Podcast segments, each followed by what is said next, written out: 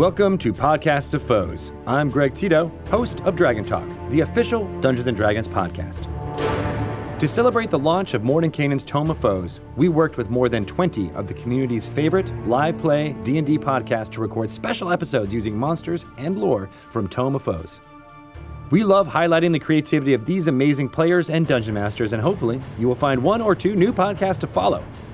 To find out more about these groups and Mordenkainen's Tome of Foes, head to dnd.wizards.com slash mtof or check out our live video programming on twitch.tv slash dnd. I wanted to thank Victoria Rogers from the Broadswords for organizing all these amazing adventures from the community in this Podcasts of Foes. And to find out about the next D&D adventure, check out the Stream of Many Eyes on June 1st, 2nd, and 3rd. More information on that event can be found at dnd.wizards.com slash S-O-M-E. Have fun listening to this awesome one-shot adventure featuring monsters, stories, and lore pulled straight from Mordenkainen's Tome of Foes, available in game stores on May 18th and everywhere else on May 29th. Have fun rolling dice!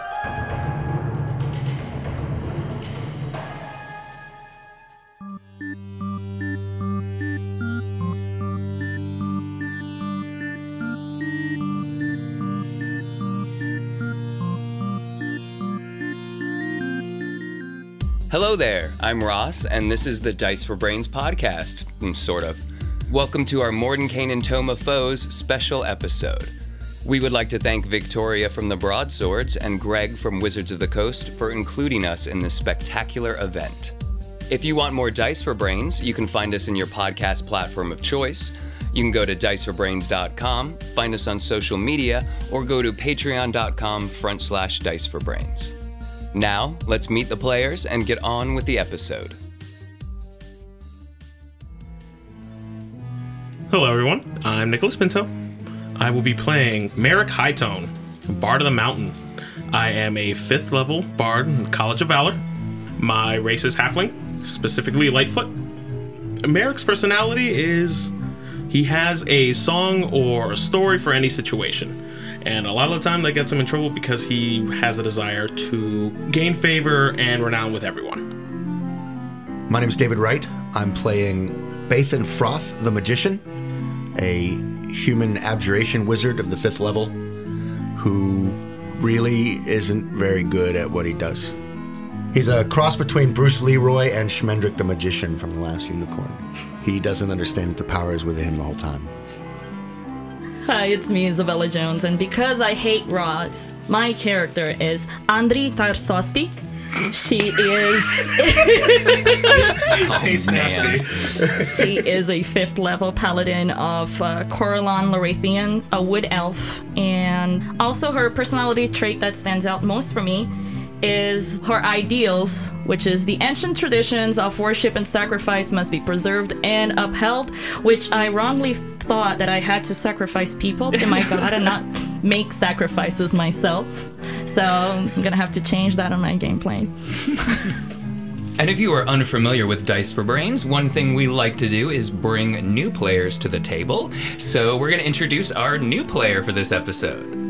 Hi, my name's Kevin Reed. I'll be playing Abhavir Skardsvard. Oh, he is a fifth level barbarian of the Bear Totem, and he is a mountain dwarf Outlander background. Nice. And he is very all about the glory. He needs to earn glory, be in the glory, like just gain as much glory as possible. Lovely.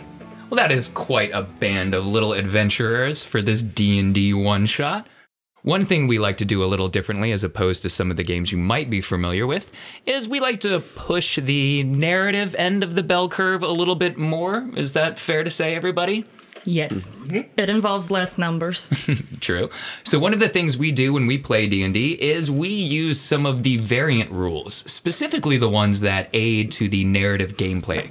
So we will be using one such mechanic for this. For those of you playing along at home, it's on page 269 of the Dungeon Master's Guide. We will be using plot points. And specifically the what a twist method. Um, if you're familiar with our show, these work like story points or destiny points, but it will give you, the players, a chance to inject your own reality into the scene at the cost of your one and only chit. So everyone's got one, you get to use it once this story, and that's it. Before we jump into this big bad tome of foes, I want to know a little bit more about your characters, because that's going to be very helpful. I am to understand that you are all the best of friends, yes? Oh, of course, the best Indeed. of friends. For best friends that everyone. All right. Best friends traveling together. So, how are the four of you bonded together then? I'm assuming you've been traveling for a while, at least. You're all fifth level? Yep. So, have you been together the whole time? Oh, of course. yeah, most likely. For most of it, yes. Well, doing what? Well, we are part of Mighty Merrick's magical menagerie of mischief and awesomeness. Okay, so what is that exactly? We're a traveling sideshow. Uh, so, s- sideshow as in We do acts and funny things and stories, and uh, we have a we have a magician. Oh, are you? Oh, you're the wizard, so you're also magic. a stage magician. Yes. Okay, right. Lean into it. Might as well. And uh, I'm actually a much better stage magician than I am a wizard. That's true. I read the words of my God and spread the word and joy, which is my oath. It's the dry part. She follows the magician. So that sounds like the the manager, the the money person. Is that? Are you? Definitely. You do the money. Money you do the I money? definitely do the money. I mean, because they're gonna go away soon. Like their We- lifespan is very tiny, so I keep the money because I'm gonna keep on living. We sort of we sort of fell into the adventuring gig. We started out as a as a performance thing. Yeah, I like to perform because I'm the strongest of them all. I have cannon shot at me, and You have cannon shot at your little dwarf body. yes, That's not like the belly at all. That's like the whole bit. my whole body is. Holds the the cannonball. Who shoots him? I thought you guys were all friends. Okay, you can't raise your hands. It's a friendly. It's been a while. It's friendly fire.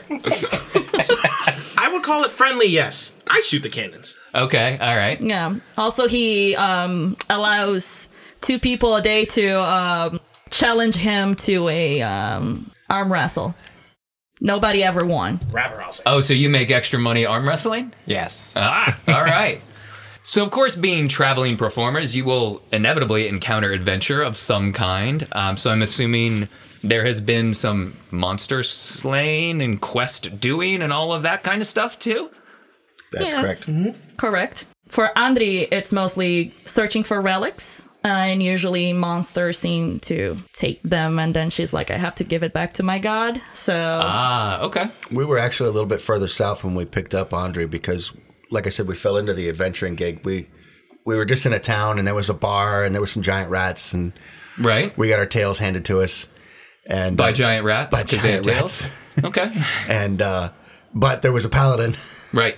who stepped up and helped us. I speak with animals, so So we just brought her along with us when we left, and she. That's why we have a paladin in the group. Got you. Got you. and I came along for just the challenge of it all. I wanted um more. I wanted an opponent that could actually like take me on and be some kind of challenge for me. I've faced orcs. I've Of course. I've battled giants. I've even taken on a demogorgon. Is that a thing? We're told we were challenging Demogorgon. We thought we were saving this village from a horrible fiend that turned out to be a dire ape. and we trounced it handily. Did you? Ar- oh, so you didn't arm wrestle the dire ape? That might have been a challenge. for you. he, he wrestle wrestled it. Oh, okay. All right. So just another. I don't know what kind of trophies you would keep, but so another trophy in your case. Yes.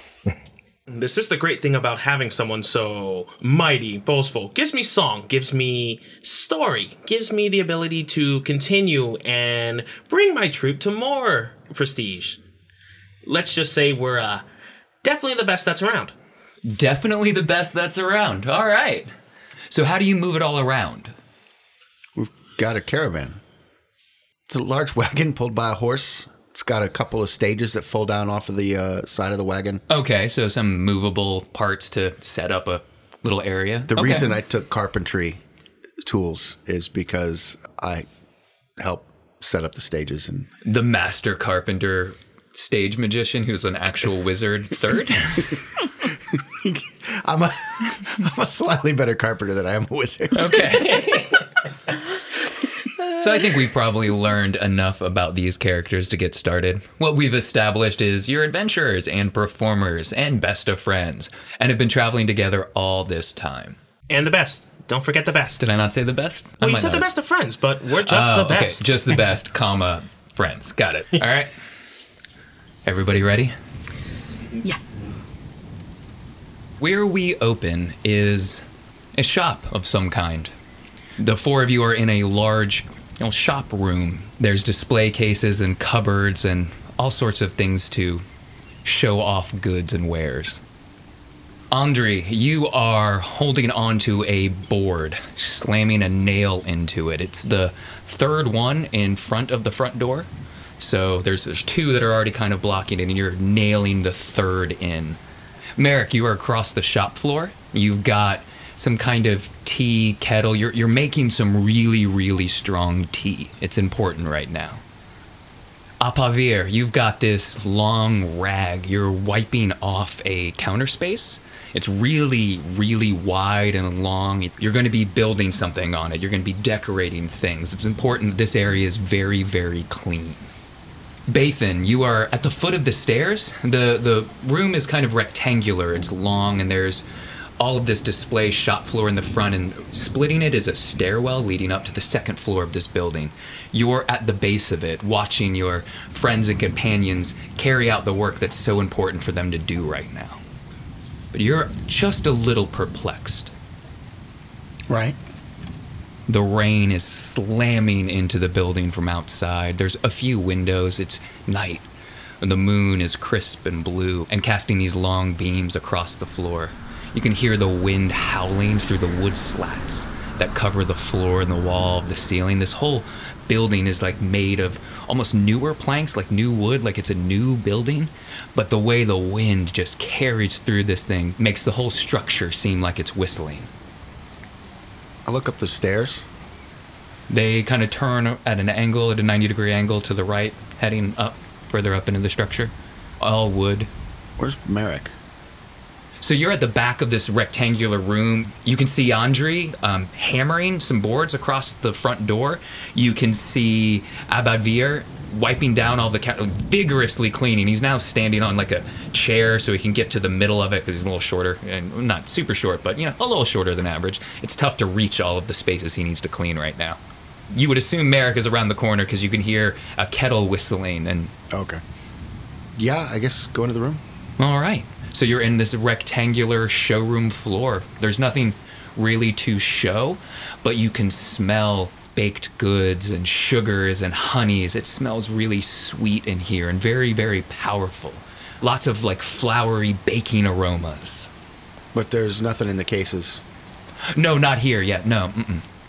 The counter that Abavir is wiping down, there's there's cooking space behind there. There's lots of it. There's there's a big oven. There's this, a whole space to bake and everything right behind the counter. Seems like the ovens are going. Right. That's probably where the halfling is. All right, so I'll go around the corner. Into the kitchen area Yeah. where Merrick is. Yeah, That's where the halfling will be. right. There's a little stove. Merrick is finishing up four cups of really, really strong tea. What are you baking? Baking? I'm not baking anything. I'm making tea. So who's who's baking? Wait, someone's supposed to be baking? So what's Andre doing now that she's finished nailing the third board across the door? She is following the delightful aroma of butter in the air. And just the hint of sulfur, it's very subtle, but you know, it's probably a baking thing.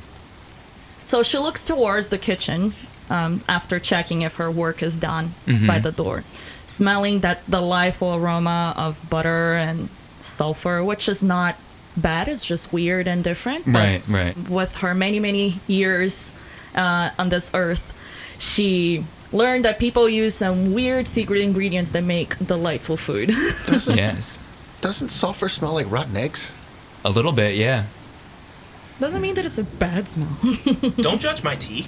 Said Abavir was cleaning vigorously right now, like the Yeah, whole- yeah, yeah. You're cleaning this decorating surface. It needs to be very clean.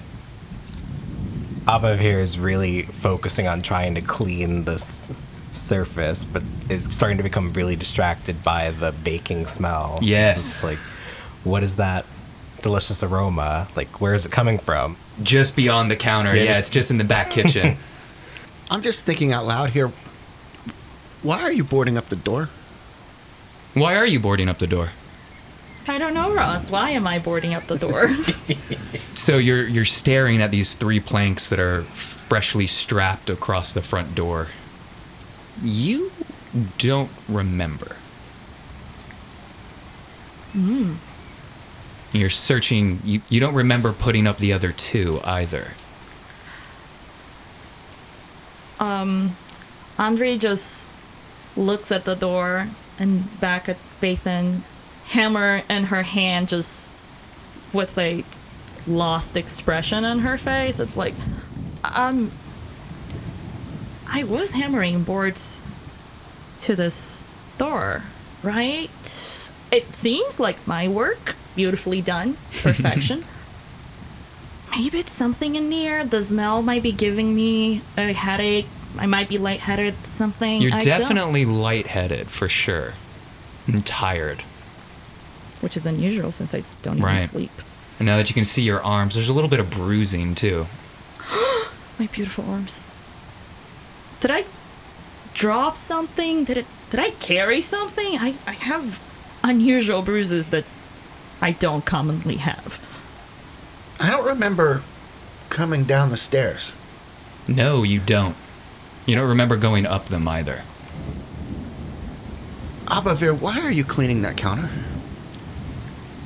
I don't know why I'm cleaning this counter. I don't remember where this rag came from. Getting supplies to clean the counter. As he's talking, I walk over and get some tea. It's really strong.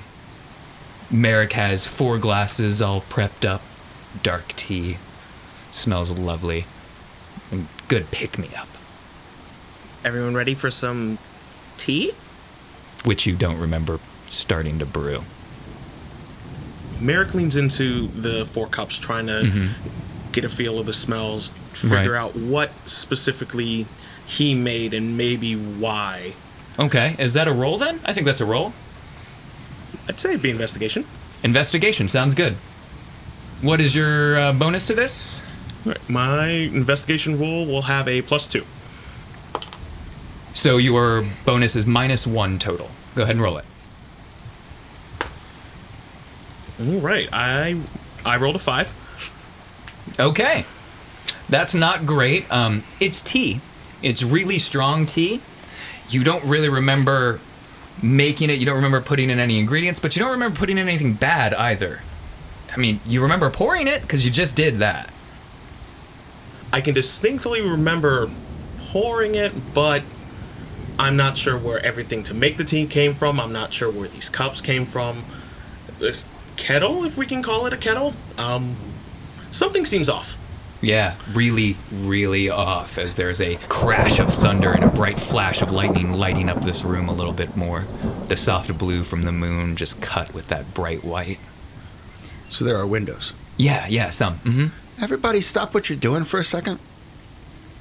We do so. Set my Okay. tea down on the counter, the clean counter, Right, right. It's beautiful. Well done. and look out the window. It is horrendous outside.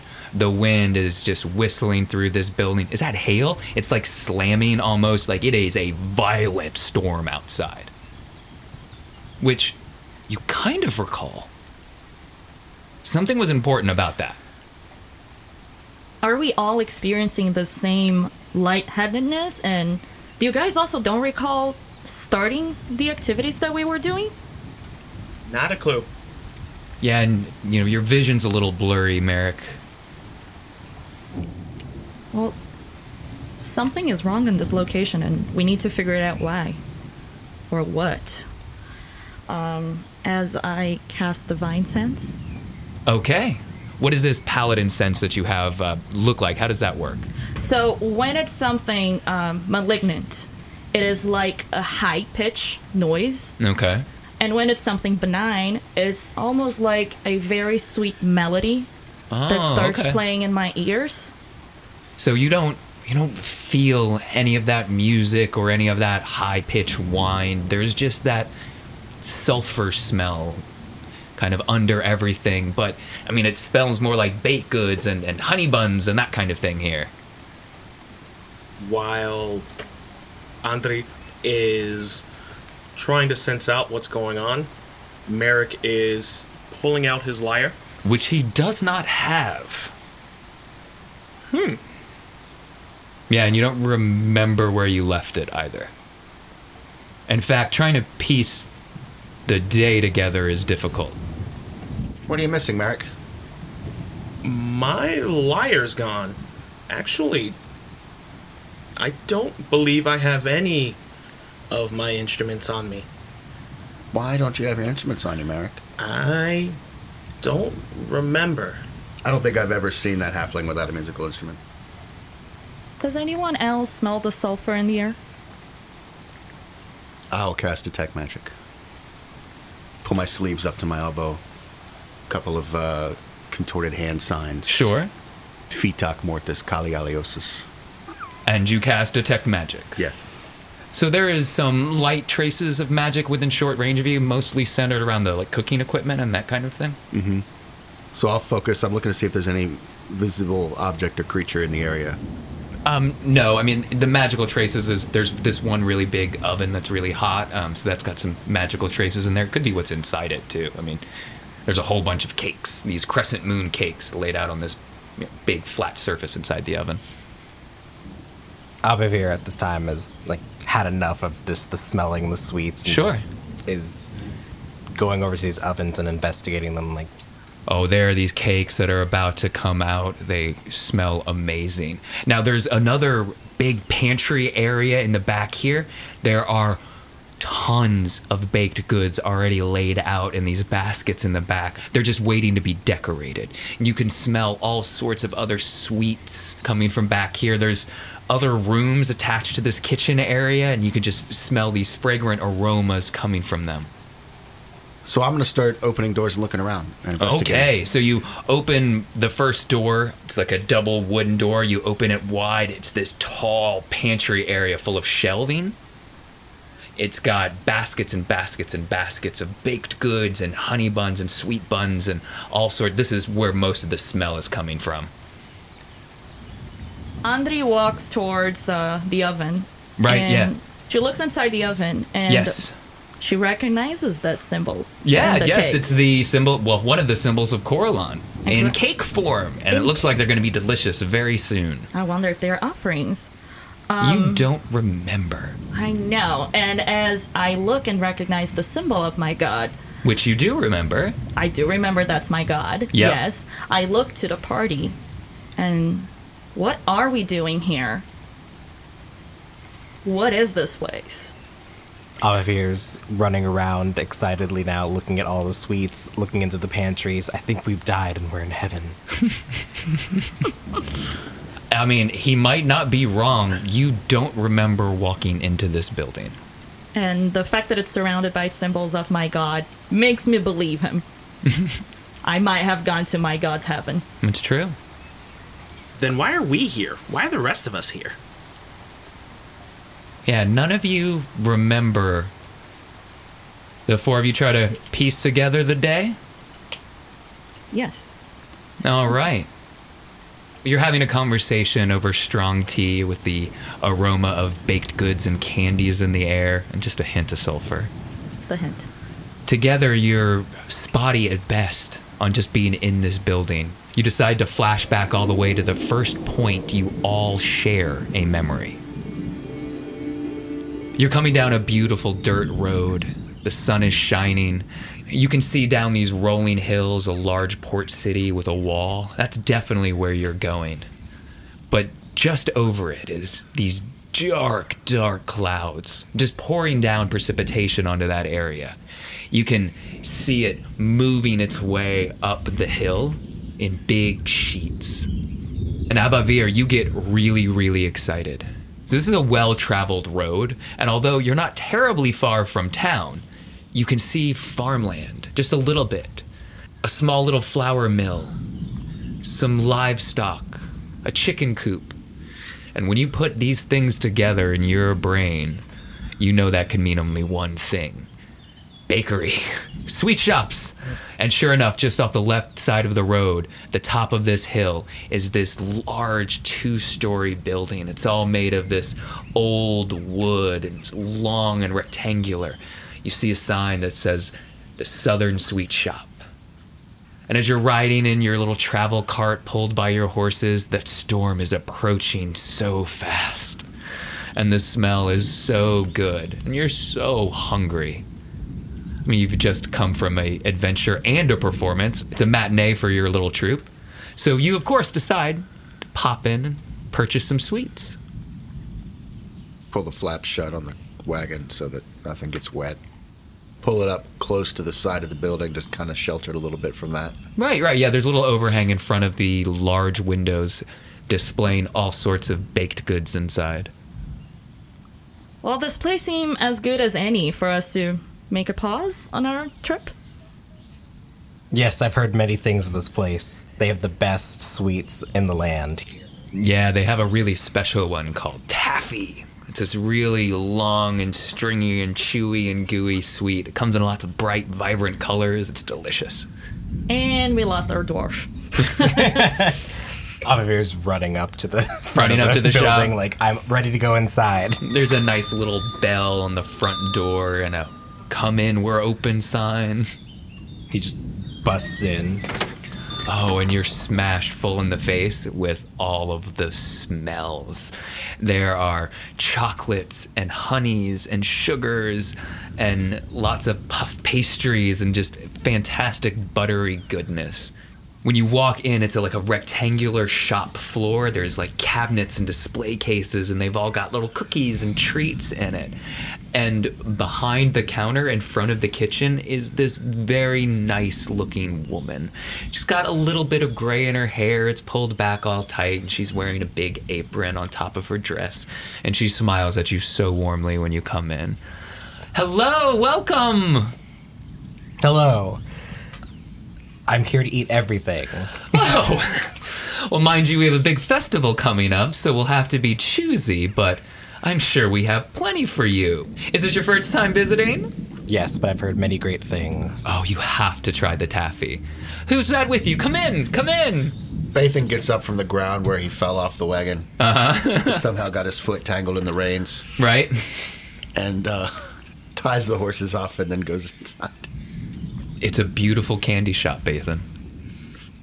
Merrick is slowly following behind Abavir, trying to keep him on track and noticing the very friendly woman as well. Mm-hmm. Hello, ma'am. How are you?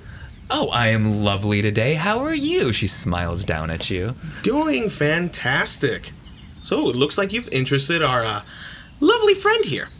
Yes, he simply must have the taffy. Here's a little something for you. She picks up this little tiny cookie bit off of the counter and hands it to you with a little set of wooden tongs. Thank you very much. As she hands the cookie to Merrick, he pulls out a copper piece from his pocket. She waves you off. No, no, no, no, no. Not yet, not yet.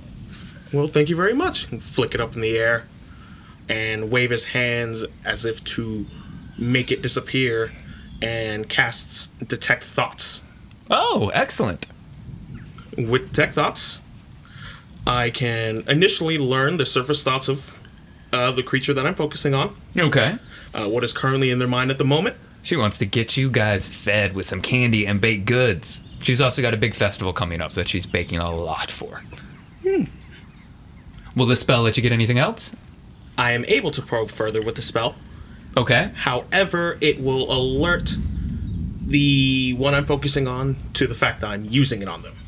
Oh, so you, this nice old lady, would know you're using magic to detect her thoughts if you press it any farther? Exactly. So what are you I gonna don't, do? I don't have the inkling that I need to do that yet. Right. Operative word being yet. I'm talking to the woman, asking her if anything special is happening around town in the near future. We're having a big harvest festival. We're going to celebrate all of the gods and goddesses. Oh, lovely. It's going to be fantastic. Are you guys open for new acts or? Acts, are you performers? Yes, we are a traveling troupe. Wonderful. There's a small child at the um, platform of the stairs. So in this big display room, there's stairs that kind of separate the room in half, and right on that top landing is a small boy dressed in pants and a light tunic, and he sees all of your instruments, Merrick's, and he hears performers, and he just lights up. Are you performers? Have they come for the festival? He scurries downstairs, making a lot of noise on the wood as he goes. Why, yes, young one. Looks like now we're here for your festival. I've always wanted to learn how to play music. Oh, we would be delighted to try and teach you. Merrick is changing his focus of detect thoughts Okay. from the old woman over to the small child to see how he's feeling outside of his obvious. Oh man, is it fast? Yeah, it's just he wants to show you a bunch of stuff. He wants to see your your lyre. He wants to learn how to play that. He wants to learn how to play those flute things. He also wants some candy because it's been a little minute, and he really likes taffy, and he thinks you're really gonna like taffy. And everybody should really eat lots and lots of candy and baked goods and have lots of fun and learn how to play music and perform. Sounds like a child. Yeah, he's doing all right. He's having a blast already. Look at these cookies. This counter, they're all holy symbols. Oh. I see that you guys are going to be giving offers to the gods. Of course. I'm hoping that Corellon is included. Of course, we're going to be making some crescent moon cakes. We're also working on some starburst shortbread. Delightful. I would love to acquire some and offer it myself to my god. Of course, we'll be able to set you up with a full basket by the end of this. Please start perusing. Have you seen what Gimbo can do with sugars and honeys? Look at the ribboning on this. Isn't it delightful? It is adorable. It is an art in itself. It really is. And that's when a bald, tall gentleman emerges from the kitchen. You are absolutely correct. And it's the highest art. He's got an apron on and it's covered in just really bright colors and sticky goo. He's wiping his hands off. In fact, it's the only art that it can appeal to all of your senses. If one does desire connection with anything more than this physical realm has, candy and sugar, this is the way to get there. It's the way to pay homage, both as the creator and the imbiter. It is indeed an art that sustains life. Therefore, I consider cooking skills one of the most excellent arts that someone can possess. And there's a bright flash of light and a crash of thunder as you're snapped back to the reality of the room you're standing in. That's about all the four of you could put together without holes starting to appear, without things in the room starting to be in different places than it was, things moving faster than they should, your brain making up for the missing chunks of this day. So we can all get to the consensus that we entered this store together, Mm-hmm, absolutely. looking to Yeah, sure. escape from the upcoming rain and Which is currently raging outside. which is here. Oh, absolutely. But also means that whatever has caused us to lose time is something in the store. Speaking of what's in the store, where where are Gimbo, the child, and the woman? You don't remember. By chance, does anyone have a copper piece on them? That causes me to think do I have all of my stuff? Because he doesn't have his musical instruments, which is weird. Yeah, there's a couple little items missing, but for the most part, you have all of your stuff minus a few coins, and you're definitely full. Crack That's my, good. Crack my uh, coin pouch open and toss him a copper piece. Cool. Head towards the stairs. Nimbly catch the copper piece. Thank you.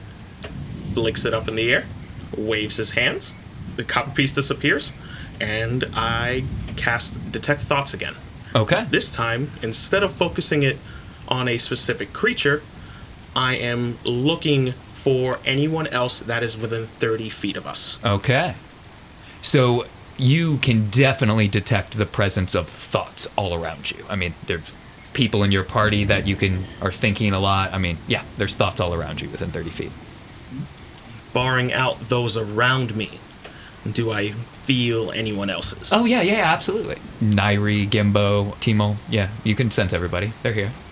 I mean, they're a little farther away, obviously, as they're on the edges, but they're here. So, in f- figuring out that Nairi, Gimbo, and the little one are around, Yeah, Timo. Mhm. Timo, Merrick is focusing on Nairi. Okay.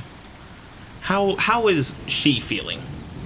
Well, she's feeling that this basket's a little heavy, and one of the doors to the kitchen opens, and you can see Nairi. She's there. Her hair's all pulled back, a little gray. She's got her nice dress on and a big apron.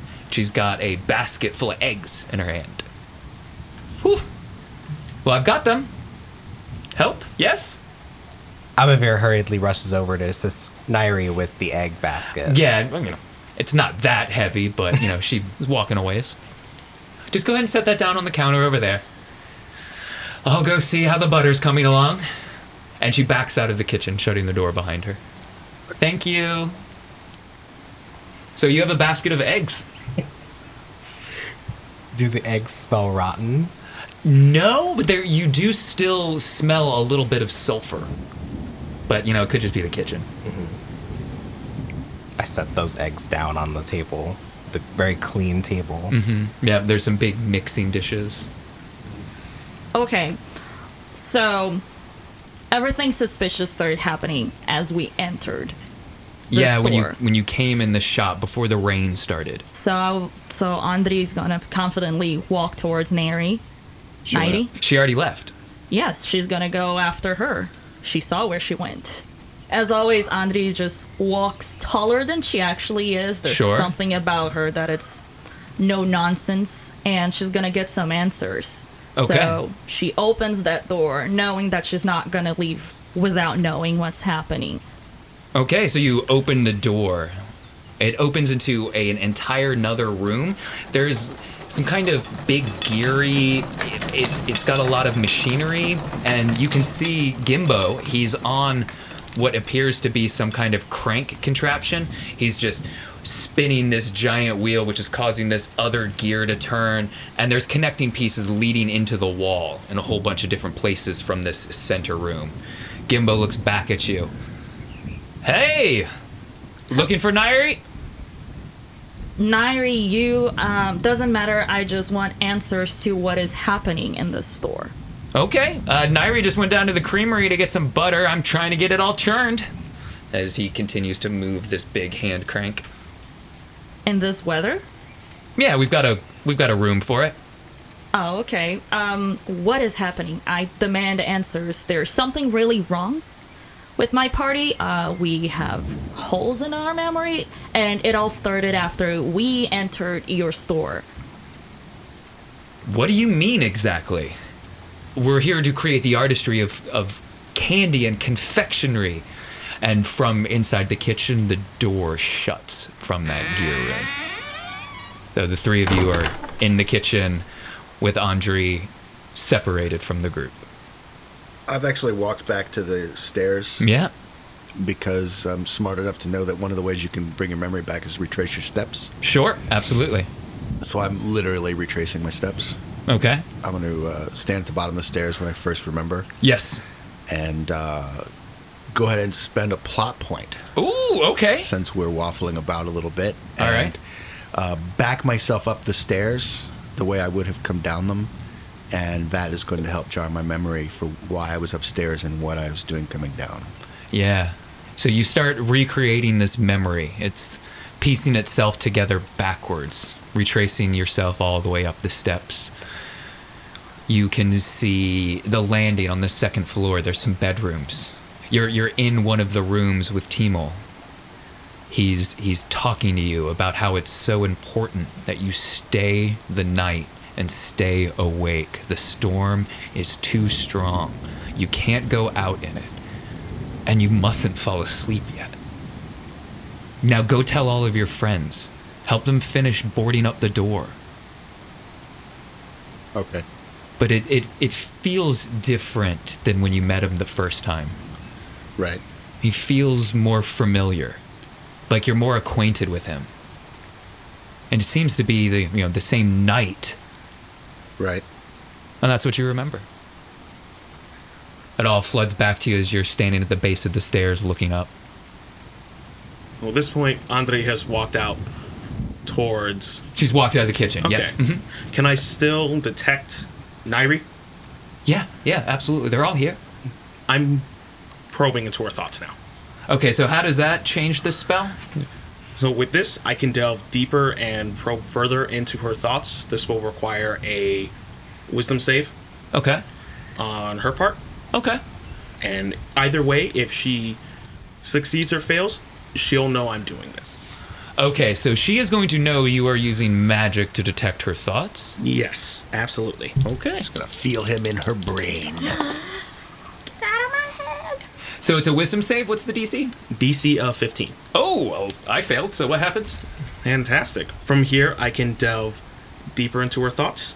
I can gain insight to any any reasoning she's had, uh, emotional state, something that's looming heavy in her mind, worries. Sure. Okay. So just kind of the full gambit of everything, intellectual and mm-hmm. emotional about Nairi. Mm-hmm. whatever she's thinking, whatever's passing through her mind, even if it's a million miles a minute, it's now coming to me. Okay, so she is super excited about this festival, about keeping the bakery going. She's so excited you're all here. Gimbo's really excited that you're all here. Timo's really excited that you're all here. Andrew's really excited that you're all here. Bathan is just beside himself right now. Abavir is ecstatic. He's going to eat every single thing in this building. Everyone is just happy to consume and to eat and to not leave and stay awake. It's really important.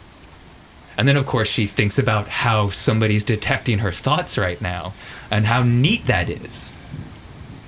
With her knowing that I've used magic on her, Yes. she can now do a contested intelligence save to end the spell. Oh. Okay, well, the spell ends, but she was really excited that you were doing it at least, and, you know, she had a lot of thoughts going on in her head. Abavir, I think we need to go follow Andre. Or at least find Bathan to bring him along. Bathan has gone up the stairs to the bedroom. Because why not split the party? So, Bathan, you climb up these really creaky wood stairs. There's big gaps between all of these new wood planks inside. The whole hallway's lined with them ceiling, walls, floor, every bit of it. You hit that familiar bay landing for the second story, and you could see little Timo's room right there on the left. Knock on the door. It echoes softly into the room, and then the door slowly creaks open. It's a little dark inside, but you know, you've got some of that moonlight streaming through a window and some of the spaces in the boards. Timo, I remember that I was supposed to not let anyone fall asleep, and the storm was strong, but I don't remember why. and he's in the corner of the room behind you. Sort of you walked into the room, door opens in, and he's standing in the left corner behind you. Everyone's got to stay awake. It's really important. So we need to finish baking all of the food for the festival. We're going to be up all night for sure. But why? What do you mean why? Cuz look at everything. He picks up a little cake in his room. Look at this cake. Do you see see the taffy ribbon on it? But I'm not a baker. What do you mean? I'm a much better wizard than I am a baker. I know, but you can be both. The door shuts behind you. What's going on? So what are you guys doing downstairs in the kitchen? Did you see where Andre went? Uh, yes, she followed Nairi back into the kitchen. Should be through that door over there. Abavir walks over towards the door and gives it a good, like, tries to open it. And it is locked. So he wants to use his strength to, like, knock down the door. Okay, let's make a strength or athletics check, Okay. whichever you'd prefer. What's your uh, total bonus? That's going to be plus seven in athletics. What the heck? All right, so that's going to be plus three. Go ahead, give it a roll. So that's 20. A 20, so you rolled a 17? Yes. Oh my gosh, are you kidding me? All right, well, your mountain dwarf body hurtles through the wood door like the cannonballs your friends shoot at you, and you smash the door to absolute splinters. No door can stand up to my strength. He says, holding the doorknob. I continue on to like search for Andre. So you can see her. She's um, talking to Gimbo, who's moving this big hand crank in the center of this room. There's lots of like big, oversized gear and machinery used to power the butter churns and the taffery and everything like that. What is really unusual is eh, Gimbo's kind of leaning over her. He's flexing in a way that seems very, very unnatural. And just as you're picking up speed to get to her, you you hit something slick and gooey. I need a dexterity save, please. So Uh, what's your what's your bonus total? That's plus two in that. So that is going to be minus one. Alright. So that's ten. A 10. Oh no, that is unfortunately not enough. Your heel hits the goo and you get one of those nice little like hydroplane slides for a few feet and then fall right on your butt and continue the rest of the slide, getting this slick ick all up your back. Abavir, are you okay?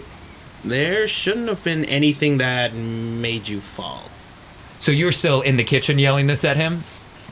And Nairi appears right in the doorway with a big bowl of, of butter, it looks like. I don't know, some kind of fatty, congealed thing. Whew, that was a lot of work. Here, take this. Go set it next to the oven, it'll keep it soft. I can't hold that. It's too big for me. What do you mean the bowl's too big for you? Just take it with both hands. I can't do that Why not? because you know what's going on. You're excited. Why oh. are you excited? Because we're baking. Baking is the best thing ever. Baking what?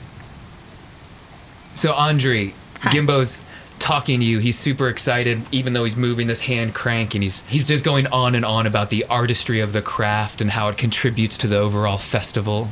But he is he's leaning over you. He's swooping, and it's a bit much. Okay. He's in your space. Yeah, he's definitely in my space, and I don't enjoy it unless um, invited in. Mm-hmm. Andre puts her hand on his chest in order to create a distance, Okay. and it's like, yeah, yeah, that's beautiful and all, but what I want right now are answers of why are we locked in here, and why there are pieces of our memories missing. What do you mean? There's pieces of your memory missing? After we enter the store and start having a conversation, for some reason, there are pieces of my friends and mine memories that are simply gone. And I have no other reason to believe it's not related to something that you guys done to us. So Bathan is upstairs in Timol's room. The door shut, and I said, "What's going on?" Yeah, the small child was backing into the corner. You know, he was pressed there, but he's backing up the corner. He put his feet up on the wall, his hands, and He's he's backing up the corner. he's backing Like a spider. up the corner. it's always the children. You can see Merrick's loot. His other instruments are in the room. We're hungry, That's not creepy. and you can't sleep yet. Not until we're done. Yet. I don't want to sleep. I want to know what's going on.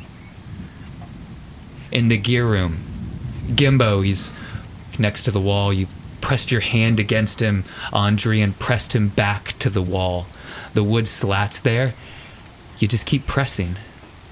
He keeps folding in, rolling up on himself, turning gray, black, smelling of sulfur, and squeezing himself into the wall.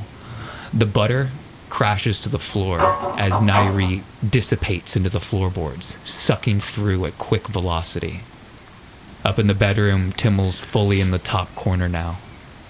Bathan is a little put off by the child who's climbing the wall. Uh, yeah, absolutely. Just a little So bit. uh, I'm gonna back away. He's in the top corner in that weird backward spider position. He starts turning gray and goopy, and he just screams down, Stop! So I'm going to need a wisdom saving throw. I rolled a 16, which means I got a 21. Oh, so that is a resist then, correct? I think we need an arcana check. What's your total bonus? Plus seven, So that is going to be plus six for this. 17. All right. You can sense some kind of innate force, and you're trying to move, but it's your own body's resisting you, but only for a moment. Okay. And I think that's going to be initiative, probably. Okay. All right, everybody, roll it up. All right, what did everybody get? I've got a full range from 21 to 1. 14. I have a six. 13. I have 18. Okay, perfect.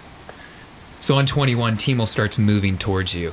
More like over you, really. So he moves from the top of the corner and starts pressing himself flat against the ceiling and then dripping down on top of you with these fat pseudopods swinging all around you, Bathan. Ew. It's gray and disgusting and stinks of sulfur. Oh, and I'm probably gonna hit you with a 25. Yeah. And I'm gonna need a wisdom saving throw. Okay. You'll be minus four to it. All right. Well, I got a six. All right. Well, that is not great, Bathan. These pseudopods start wrapping around you in this thick, taffy like cocoon and squeezing and pressing all around your body and head, and it starts seeping into your brain Ew. and starts eating your memories.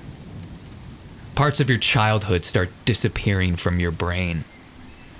This thing is consuming you, it is becoming you. Oh gosh. So you're going to take 24 points of damage, Jiminy and that's going to be largely psychic as your memories are eaten. This little d4 that I've been rolling for you the whole time, Yeah. that's now a d6. Jiminy Christmas. Am I grappled or is that just the attack? That's a pseudopod attack Okay. from this Oblex that you're fighting. All right. I believe that's Merrick next. All right. So Merrick is stunned to the fact that Nairi is melting into the floor. Melted, gone. Melted into the floor. All right. So with this, I'm going to spend a plot point. Okay, excellent. And as Nairi melts into the floor, she leaves my special pan flute, which I run over, slide, and grab. The pan flute that we all thought was actually upstairs. Yes, the of other- course. but is left on the floor as Nairi dissipates through it and leaves your flute there covered in this gray black fleck goo. This ooze. Ugh. You gotta put your mouth in it now. You gotta blow the ooze out from inside too. It's pretty gross. Begrudgingly, I use the flute just to empty it out of the goo. So on 14, On 14, can I back towards the door or is he between me and the door? I mean, he's up on the ceiling. yeah, he's all around you now. Got Timmel's face staring at you, Gimbo's and Nairi's. That's creepy. Yeah. I'm going to maneuver around the goo that's dripping down yeah, it's hard in such a small little bedroom. to the door and uh, open the door and use the rest of my move to get out and down the stairs. All right, so far as I you start running out of Timmel's bedroom. You have that little landing and start slamming your way down these wooden steps. And also, I'm going to go, ah! In the distance, you all hear a scream. But on 13, Abavir, you slipped, and all of this ooze and ick and, well, creature, because like oozes are actual things, mm-hmm. and you're learning that the hard way as a bunch of them start slamming their weird, gross bodies into you. They're these little greenish, gray, black spawns of ichor and filth. And I'm just gonna roll some attacks all at once, just for ease. That is two of them are very good. One of them is not. Will a 22 and a 23 hit you? Yes. So are you raging yet, or do you have any of your resistances going? Not currently, no. Oh, okay. All right. Well, that will be 13 total. And that was on 13, right? Yep. so I'm going to get up and rage. okay. I love that sentence in general. You gotta get up and rage. Gotta get up and rage. What is this thing I'm fighting against? Like, what are these? It's a small collection of fetid oozes. They are absolutely disgusting and crave nothing more than to eat the memories that make you you. And they are trying to find any open way into your brain to start munching. So I'm going to attack them. You're going to attack the oozes? Yes. Oh no. All right. I'm I'm gonna swipe him with a great axe. Oh, God. okay. I guess roll it. How many attacks do you get? Your fifth level. That I get two. A lot, right? Ah. All right. Attack my Oblex spawns. Why? Yay! no. His lips on the goo again. So your first attack is a one. I dropped a one. That's like a mm-hmm. DM plot point, right? Yeah. The fumbles when the ones happen. This Kinda. never happens in the other games we're playing, so this is so new for me. All right. Well, you have just got that mountain dwarf fury going. You bring back this glinting great axe in the moonlight, and you go to swing and clearly sever all of these Oblex spawns. But there's one there. Where did that third one go? And of course, it was under your feet. So as you're swinging the weight of that axe, it just spins you around like a top and flops you right back down in the pile of ick and filth. It just splashes over you. Welcome to the table, Kevin. So then I get back up again. and you still get one more attack, right? Yes. Okay. Don't roll Try one. this again. 14. So you got a 14 total? Yes. And I've got one on the D4. That is a 13, and that is good enough, unfortunately, for me. less. 13. So you cleave through a good chunk of this ooze. You kind of lift it up by the scruff of its filth. I don't know. It's it's got some bones in it, maybe. I don't know. There's a little bit of structure, but you get it kind of tossed up in the air, and you bring the axe around like a baseball bat and cut a big chunk of this thing off, which splats to the wood planked ground. Who's next? I am next. Cool. What do you got? As I had my hand on Gimbo's chest, Yes. he started backing away. Started absorbing into the wall and coalescing somewhere else. No, No. because I'm gonna use my plot point. You're going to use your plot point to do what? His body Uh-huh. is still not fully merged, and I'm gonna use ensnaring strike to surround his body with vines. So you're going to use your plot point to prevent him from leaving and then use your action to affect him? Yes. Perfect. Okay, we'll make an attack roll. They will both be at negative three. Go Oh. ahead and roll it. Okay. So I got a good one and a bad one. I have a 16 and I That'll hit. have a 4. That will not hit. All right, roll some damage for one of them.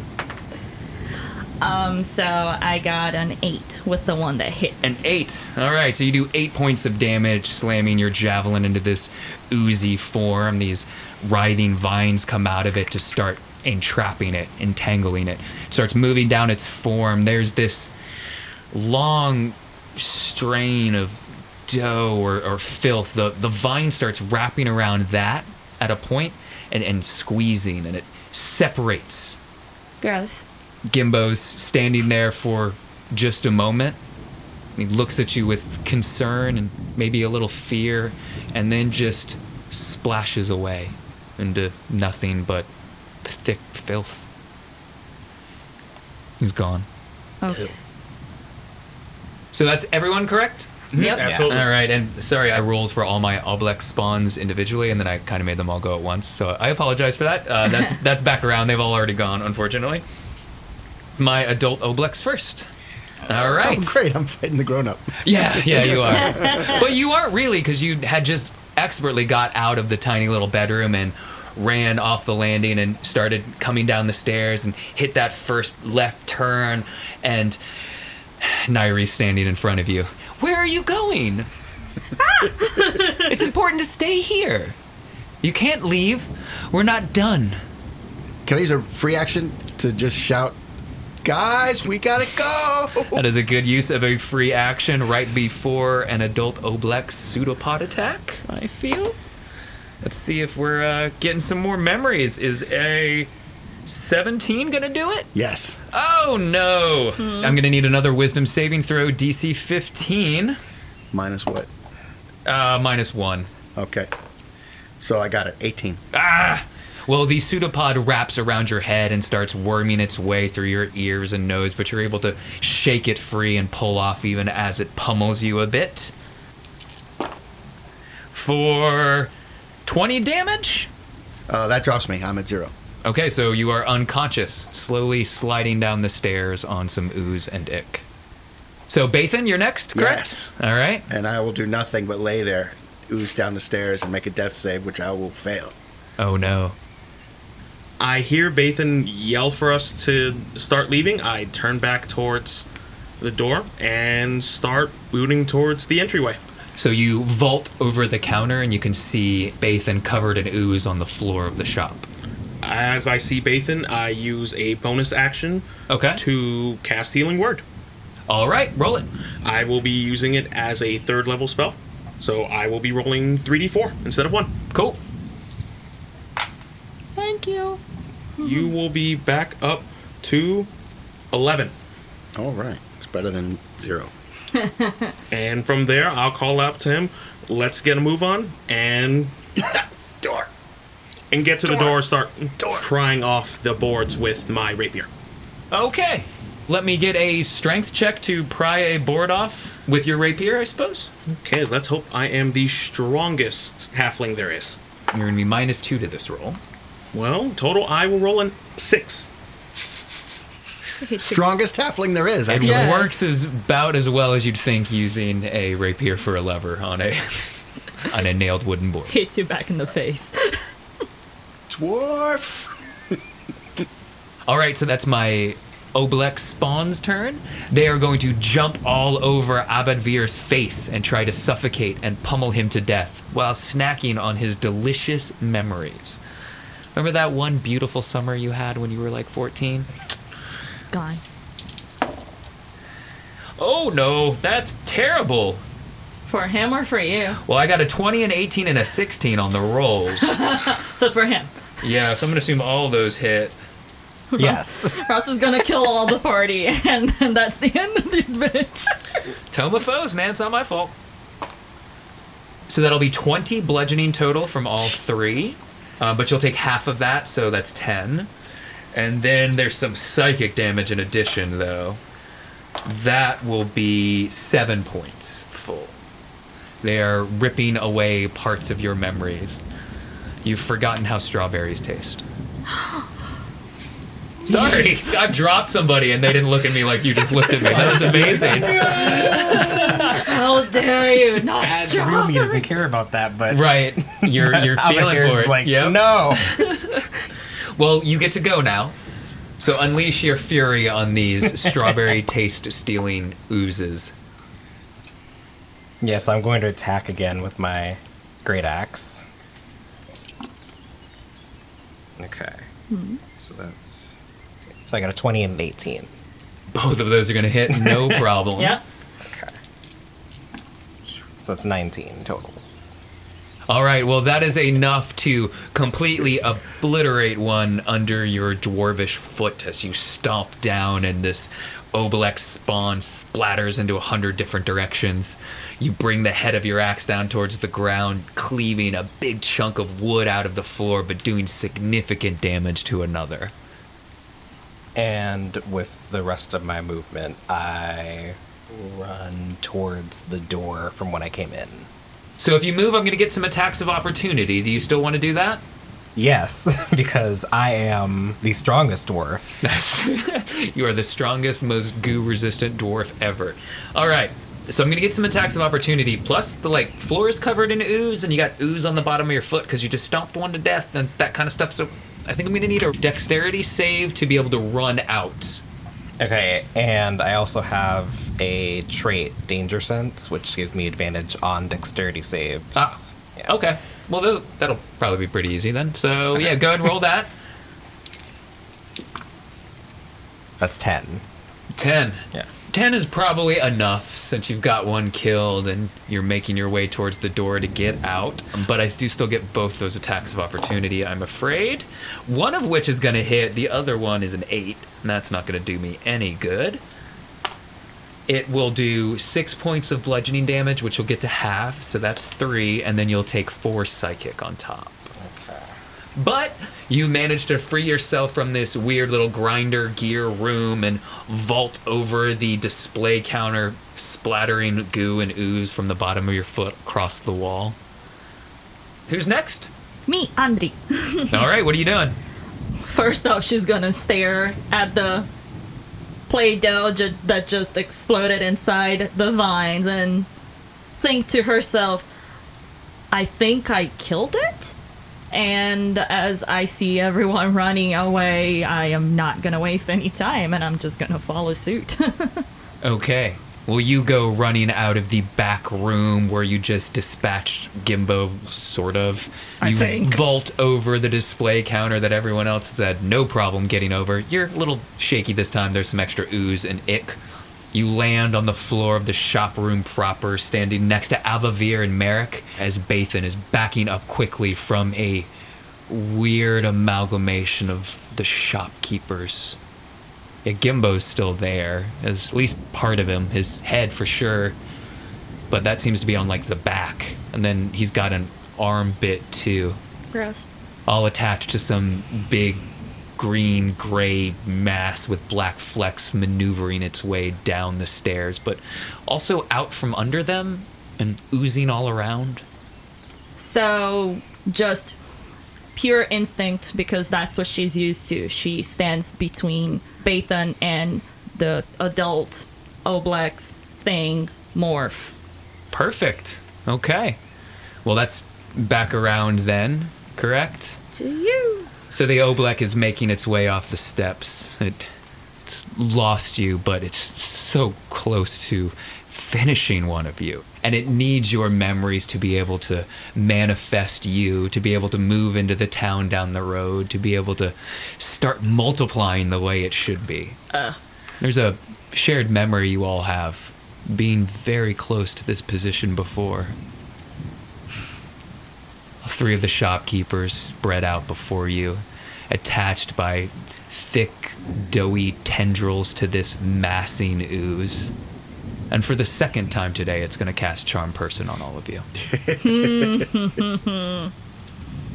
now, this time you are in combat with it, so it had a bit of an easier time with this earlier in the day, so you will all have advantage on this save. Now, unfortunately, most of you have had your memories eaten, so that's going to cause some problems along the way. It's casting this as a fifth level spell, so it's going to affect all of you. So let's get a wisdom save. Andre, you're going to be minus four. Abavir, you are going to be minus two. Merrick, you are going to be minus four. And Bathan gets the d6 at minus six. All right, so you had advantage this time. How'd it go?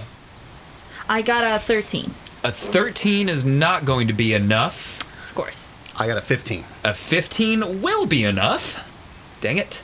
16. 16 is going to be enough. And I'm unlucky with an with an eight.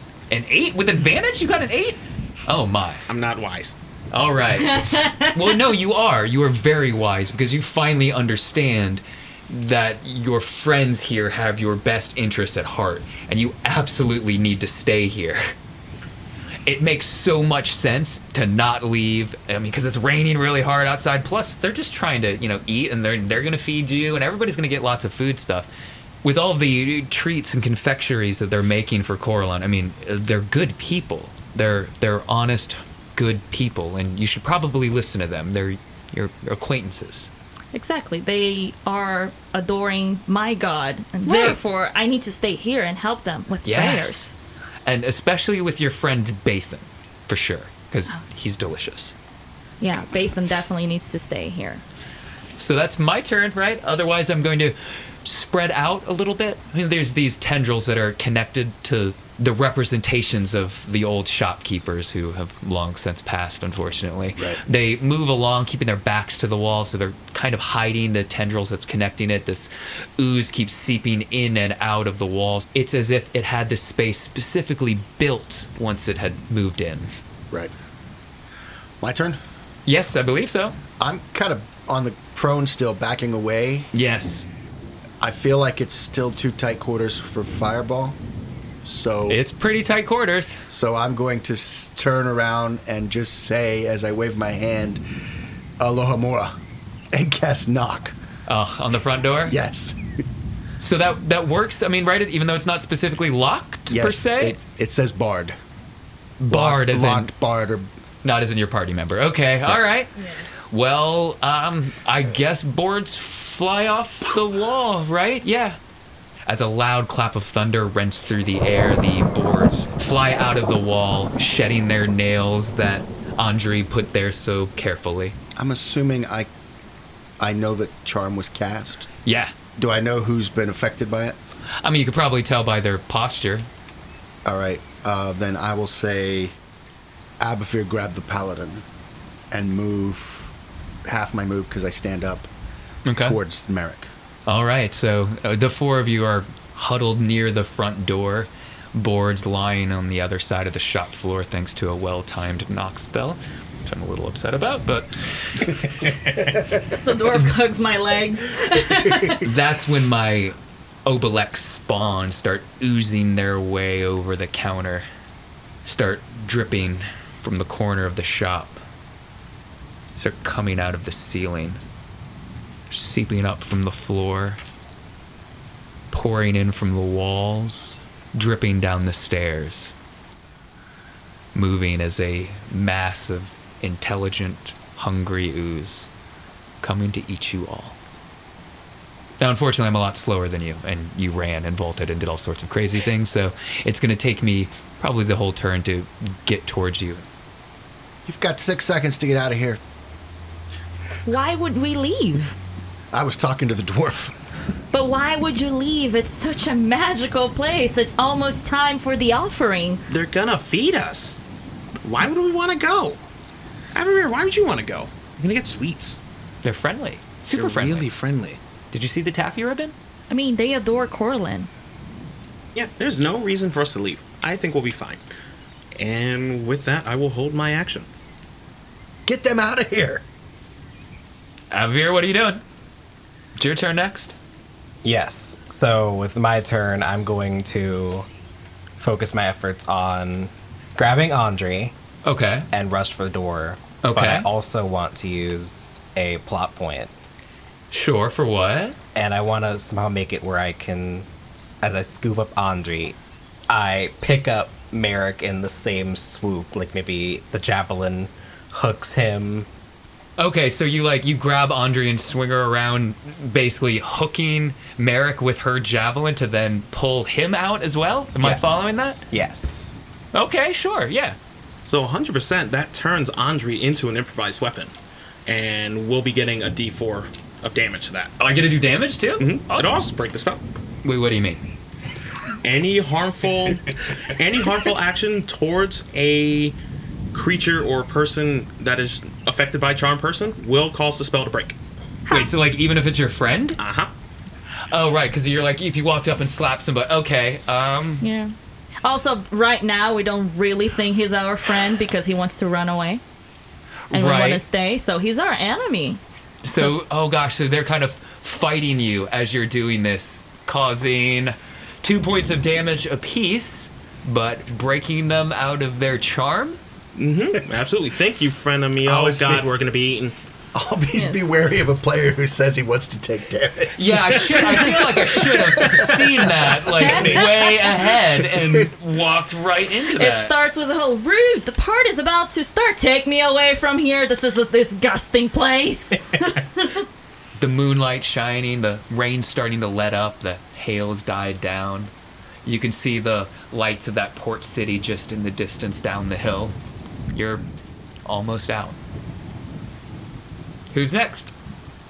okay, so as I am being carried out of the shop, In the night and the rain. and the night and the rain and the moon Yep. light touches me, kindling me with my god, I will bless my friend Bathan. Ah, lovely. All right. Bathan, you are blessed with the uh, glory and warmth of Corellon. Yay. Actually, all of them are going to be touched by my blessing. So that'll be back around? Before that, I do have a held action. Oh, right. Gosh, that seems like a while ago. As a final attempt to help Bathan, I will use my last third level spell slot to cast Hypnotic Pattern in an area just away from Bathan, but along the Oblex.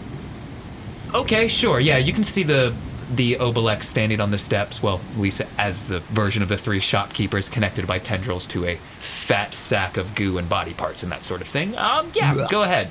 Try a hypnotic pattern.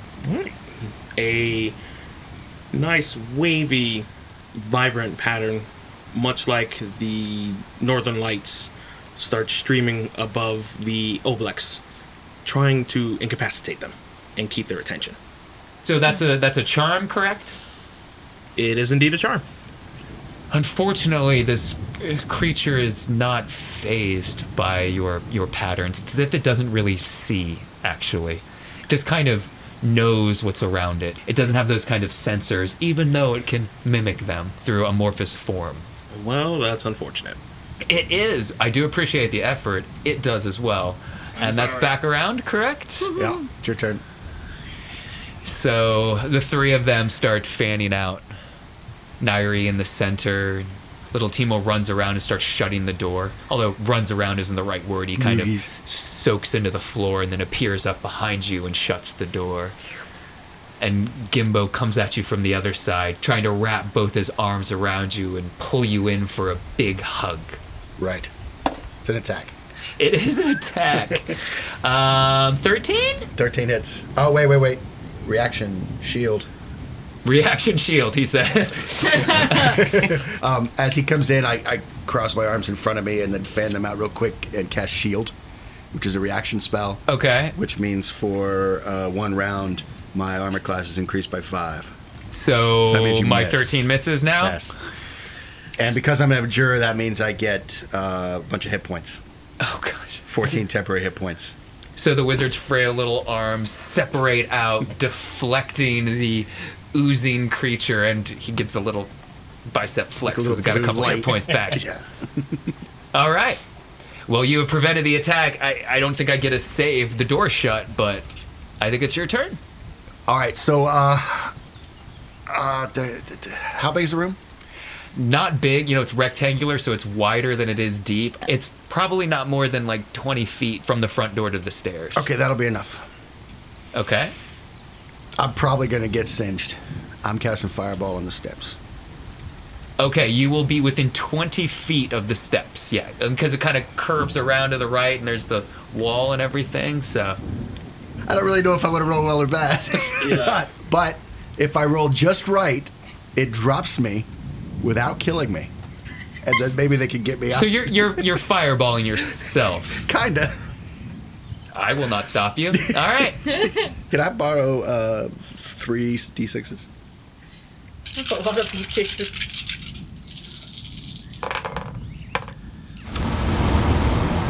Thirty-six points of damage. Dex save for half. It's fire damage, if that matters. It really, really does. I did not make my save. I did either. make my save. Uh, I rolled an 18. My DC is uh, 17. All right, so you take half. I take all of it. Yes.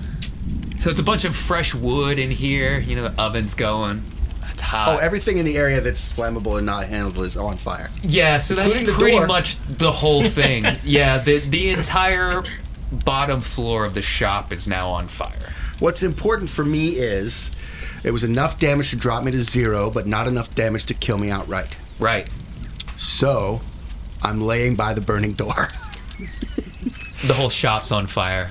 You can hear screams from inside, haunted mouths crying out in agony. And the three of you are just outside a blazing inferno in a candy shop. Andre, Abavir, Merrick, what are you doing? Get to the door. We need to get him. I mean, the door's on fire, probably. Yeah. Everything inside's on fire. Well, kick it. It's gonna fall. Dwarf, be a cannonball. Break the door. Can one of you quench the door? Can I grab him and throw him at the door? So you want to open the door to the flaming sweet shop and the monster. yes, because Bathan is there and we are good, good, good friends. You're All res- right. Dwarf, you're resistant to fire. Get it. Go get it. Go, go now. Out of Here goes and opens the door. All right, the door opens. The creature is on fire, screaming in agony and panic, and will do anything it can to get out of this room, especially going through you. So I'm going to attack as I am running through you and on fire. Now, this creature has an aversion to fire, of course, so it does get a disadvantage on this, which is very fortunate. So I got an 11. And that doesn't hit. Well, this flaming ooze starts pouring out of the building, leaking out of the sidewall, trying to get out into the night and into the rain. I think you'll get an attack of opportunity against it as it moves away from the flaming sweet shop. Okay. Okay. And you're angry because it ruined strawberries for you. Mm-hmm. the rage is still real. Boom. It's gonna be twenty-four. Oh, that's more than enough. A 24, you said? Yes. that's plenty. How much damage do you do? so that's fourteen. You hack off a big chunk of the little Timmel. a good part of him is on the ground, dissipating into the dirt and wood. Looking up at you with sad puppy dog eyes. He. I just wanted to listen to music. we were gonna be friends. Dude, all your instruments are in there. Get out of my way. you stay there, Merrick. You got your flute. You got your flute. You can buy new ones. So the sweet shop is on fire. A creature is oozing its way into the darkness. So as Abavir is dealing with the monster, I see the opening to go and grab my good friend Bathan. Yes. So that's what I do. And hopefully the rain is enough to put out my fire and the hailstones aren't enough to damage me enough to kill me. Yeah. So who's better to go pick him up than the person that can also heal him? Absolutely, and your lay on hands will be very useful as you drag a burning and singed Bathan out of the inflamed sweet shop. Exactly. So lay my hand and curing him and all that jazz. He comes back to consciousness just in time to see the second floor of the sweet shop collapse into the first embers rising up into the night sky. Heavy smoke and steam from the rain putting out the flames licking the outsides of this building. Did we win? Um, yes, I think it's safe to say that we did. I lost my instruments and you insulted me. I don't think I won. You'll get over it, and we can buy you new ones. You'll probably never regain the memories of today. You'll certainly have the scars for a while. Some of us were burned, beaten, battered, fed odd taffies and candies, and maybe a sweet bun that wasn't so sweet. Who knows what you're taking with you as you leave this shop? Head down the hills in the rain to the well lit port town. It will hopefully be a better stop off than this was. So, who are you guys? Oh, Bathan. Does anyone remember what things taste like? Does anyone remember where we parked the cart? Uh, well, that's all for our Tome of Foes special episode. To read all about the Oblex, pick up Mordenkainen and Tome of Foes wherever awesome books are sold. In addition to the players, Victoria and Greg, we would like to thank Ryan, Aaron, Joshu, Erica, Chris, Seamus, and Marcus, as well as all of our Discord friends for helping us put this together. If you want more Dice for Brains, you can find us in your podcast platform of choice, diceforbrains.com, social media, or patreon.com front slash dice for brains. And if you have a chance, bring somebody new to your table. Thanks so much for listening. We'll see you soon.